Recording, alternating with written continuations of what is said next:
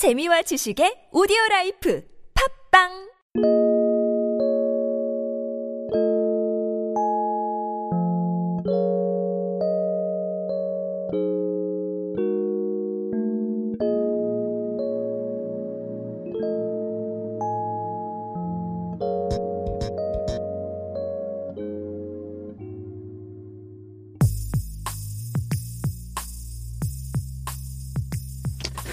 생각은 기술이다. 그 열 번째 팟캐스트 강론을 시작하겠습니다.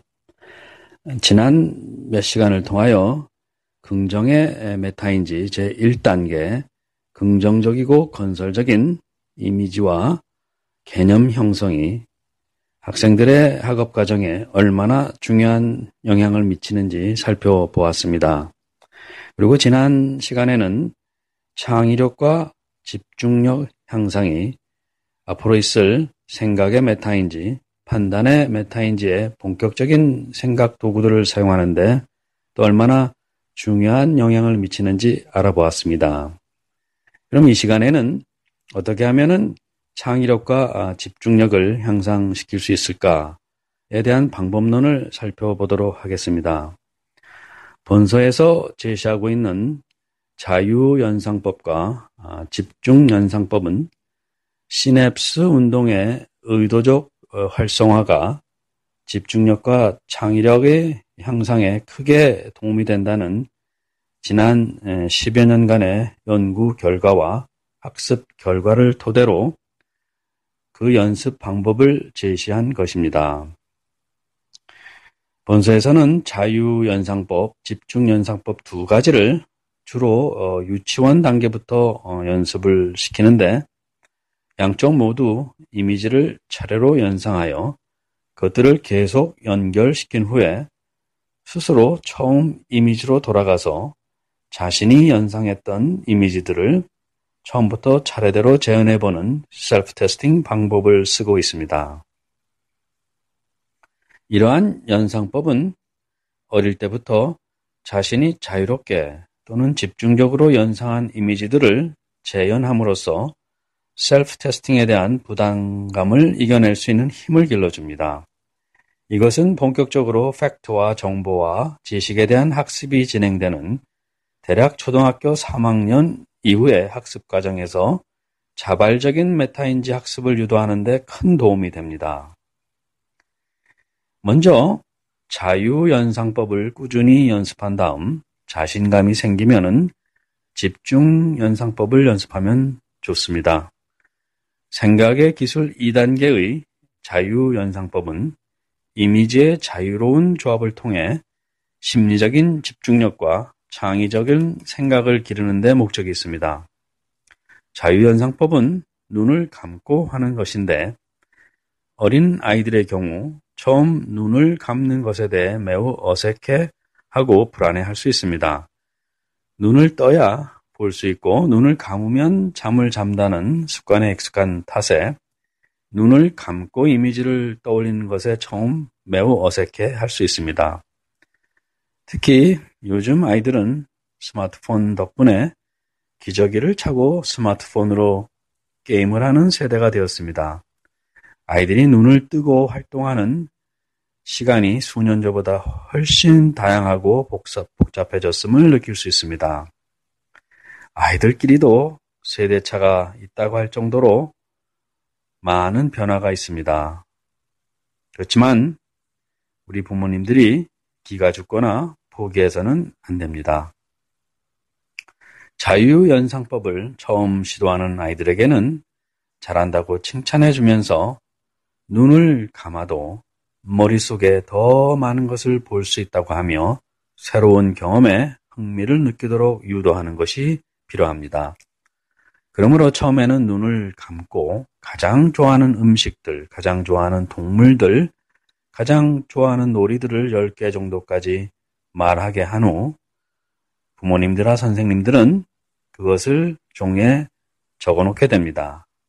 그 후에 아이들은 눈을 뜨고 그것들을 다시 차례대로 말하도록 시켜보는 것입니다. 처음에는 하루에 한두 번 5분에서 10분 이내로 실시하는 것이 좋습니다.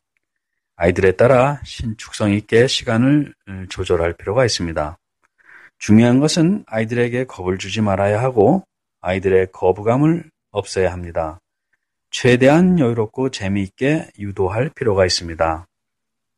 셀프 테스팅을 할 때는 중간에 좀 틀리더라도 계속 격려하고 때로는 힌트를 주면서 이미지를 찾도록 유도하면 좋습니다. 계속해서 잘한다고 칭찬을 해주어야 합니다. 그래서 아이들, 자시, 아이들 자신이 만들어내는 어느 정도의 스트레스에 민감하지 않도록 도와주며 이러한 셀프 테스팅 과정에 스스로 익숙해지도록 할 필요가 있습니다. 어느 정도 선생님과 학생 사이에 자유연상법 연습이, 연습이 잘 이루어진다고 생각되면 두 아이가 짝을 이루어 하루에 두세 번씩 시간, 을 정해서 서로 돌아가면서 5분에서 10분 정도 눈을 감고 한 사람은 자유롭게 연상되는 단어를 말하고 상대방은 말한 것을 차례로 적어 놓게 됩니다. 처음에는 10개 정도로 시작하지만 차츰 숫자를 늘려서 30개에서 60개 이상이 되면 상황에 따라 중지하고 처음부터 말한 단어들을 다시 차례로 말해보는 연습을 하게 되는 것입니다. 쉽게 말하면 자유연상법이라는 먼저 사과를 떠올린다면 바나나, 기차, 비행기, 백두산 등 끝도 없이 이어지는 이미지의 흐름인 것입니다. 앞뒤 이미지가 어떤 특성으로 계속해서 이어지는 연습을 하는 것입니다. 아이들로 하여금 나름대로 첫 단어를 말하게 한 다음 단어를 계속 연결시켜 자유 연상을 해보도록 하는 것입니다. 이 세상에 보이거나 보이지 않는 어떤 단어를 정해서 이미지화해서 자유롭게 연상을 하면 되는 것입니다. 예를 들어서 첫 단어는 나무나 사과, 할머니, 사랑, 평화 등 어떠한 단어라도 상관이 없습니다. 그런데 연상이 전개될수록 그 이미지가 추상화되는 방향으로 나갈 수도 있고 반대로 더 구체적인 모양과 사건으로 나아갈 수도 있으며 이러한 것들이 뒤섞여 나타날 수도 있을 것입니다. 이렇게 나름대로 열거했던 이미지들을 처음부터 차례대로 되짚어 보는 것은 자연스럽게 셀프 테스팅하는 습관을 기를 수 있어서 매우 좋습니다. 이제 좀 더 많은 집중력과 창의력을 요구하는 집중 연상법에 대해서 살펴보겠습니다. 집중 연상법은 기본적으로 이미지 형성 능력으로 훈련 내용 면에서는 자유 연상법과 같지만 자유롭게 자신이 어떤 이미지와 단어를 연상하는 것이 아니라 10개에서 200개 사이의 단어들이 무작위로 주어지게 됩니다. 집중 연상법은 무작위로 주어진 이 단어들을 순서대로 이미지화 시켜서 어떤 이야기를 만들어 차례대로 기억해 내는 것입니다. 학생들의 능력에 따라 처음에는 10개, 20개 또는 그보다 적은 숫자의 단어들로 시작할 수도 있습니다. 주어지는 시간도 10분에서 30분 또는 그 이상으로 상황에 맞게 설정하되 한번 패턴이 정해지면 차츰 강도를 높이는 방향으로 집중력을 높여 나가야 합니다. 주어진 시간 내에 단어들을 이미지화해서 기억한 다음 그것들을 순서대로 종이에 적어내면 됩니다. 그러고 나서 선생님이나 상대에게 스스로 만들어낸 이야기를 차례로 연결된 단어들과 함께 말하면 되는 것입니다.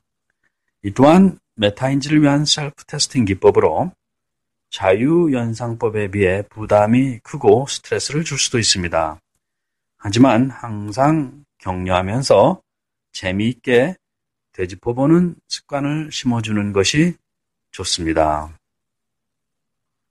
예를 들어서 총 21개로 구성된 무작위 단어들을 학생들이 연습을 한다 했을 때 학생 각자의 창의적 상상력과 집중도에 따라 시간차가 많이 날 수도 있으니 수준이 비슷한 아이들끼리 함께 경쟁을 시키는 것이 좋습니다.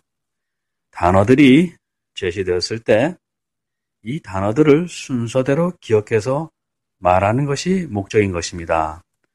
어떤 학생들은 매우 기발한 상상력을 발휘하여 이야기를 만들어 그 단어들을 순서대로 기억할 수 있을 것입니다.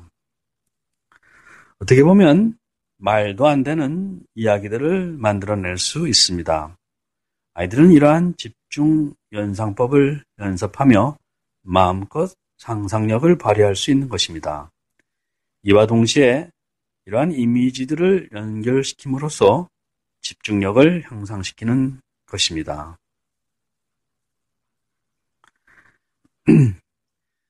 그런 연습이 끝난 후에는 상대방에게 그 자신의 이야기를 말하며 제시된 단어들을 차례, 대로 어, 말하게 됨으로써 테스트는 끝나게 되는 것입니다. 만약 한두 단어가 중간에서 막힐 때는 선생님이나 상대가 여러 가지 간접적인 힌트를 주고 기억을 살릴 수 있도록 도와주는 것이 필요합니다.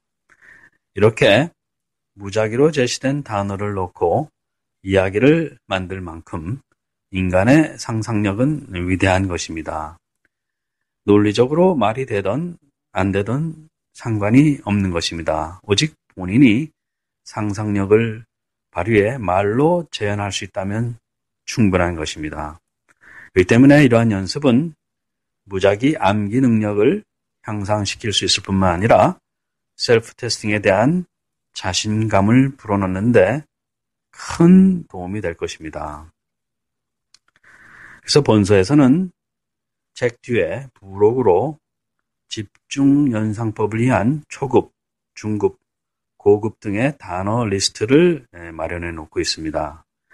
집중력, 집중 연상법 연습 시간은 부모님들이나 선생님들이 자유롭게 지정하되 집중력 있게 수행할 만한 충분한 시간을 주면 좋습니다.